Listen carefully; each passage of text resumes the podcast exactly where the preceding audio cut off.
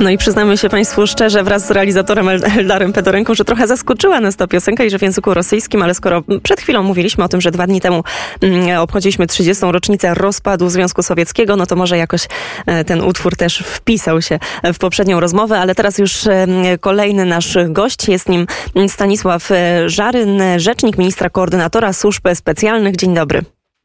Dzień dobry Pani i dzień dobry Państwu.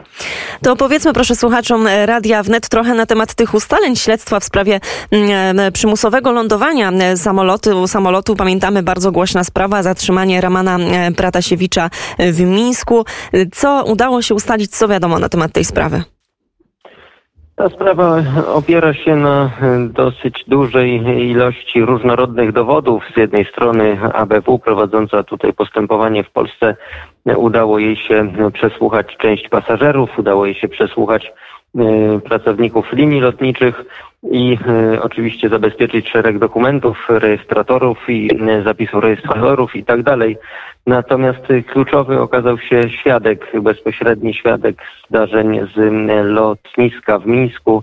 Człowiek, który złożył zeznania w naszym śledztwie, człowiek, który przekazał również inny materiał dowodowy, który pozwolił odtworzyć te kluczowe momenty pracy wieży kontroli lotów w Mińsku.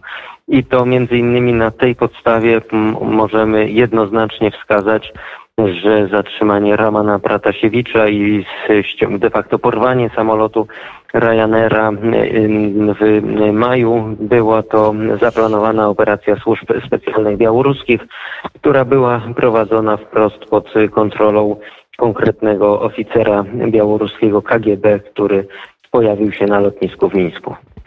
Czy te e, dowody e, mogą teraz wpłynąć jakoś na reakcję e, Polski albo Unii Europejskiej? Czy można dzięki temu śledztwu wyciągnąć jakiekolwiek inne konsekwencje wobec reżimu Aleksandra Łukaszenki niż to, co udało się zrobić do tej pory?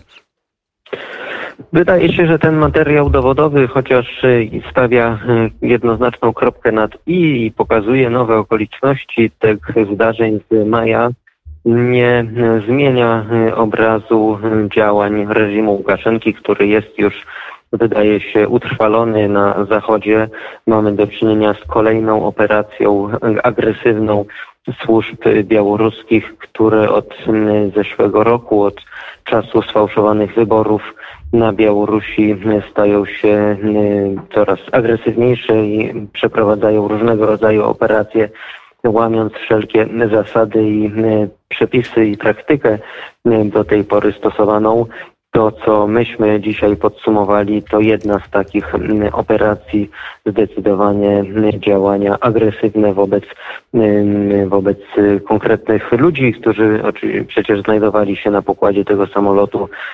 Służby specjalne białoruskie wytworzyły fałszywą informację o tym, że ten samolot jest zagrożony, steroryzowały tę załogę tego samolotu tylko po to, żeby zatrzymać przeciwnika politycznego. Porwanie samolotu Ryanair to była zaplanowana akcja białoruskich służb specjalnych, tak powiedział na antenie Radia Wnet rzecznik ministra koordynatora służb specjalnych, pan Stanisław Żaryn. Bardzo panu dziękujemy za ten komentarz. Dziękuję bardzo. Drodzy Państwo, 12.21 na naszym zegarze. To już za kilka chwil Adrian Kowarzyk i kurier ekonomiczny, ale zanim to nastąpi, to oczywiście jeszcze mm, przed nami dobra muzyka. Dzisiaj już kurier piątkowy. Mamy taki e, trochę luźniejszy E, klimat przed weekendem, więc e, posłuchajmy chwilę muzyki, a my wracamy już za momencik.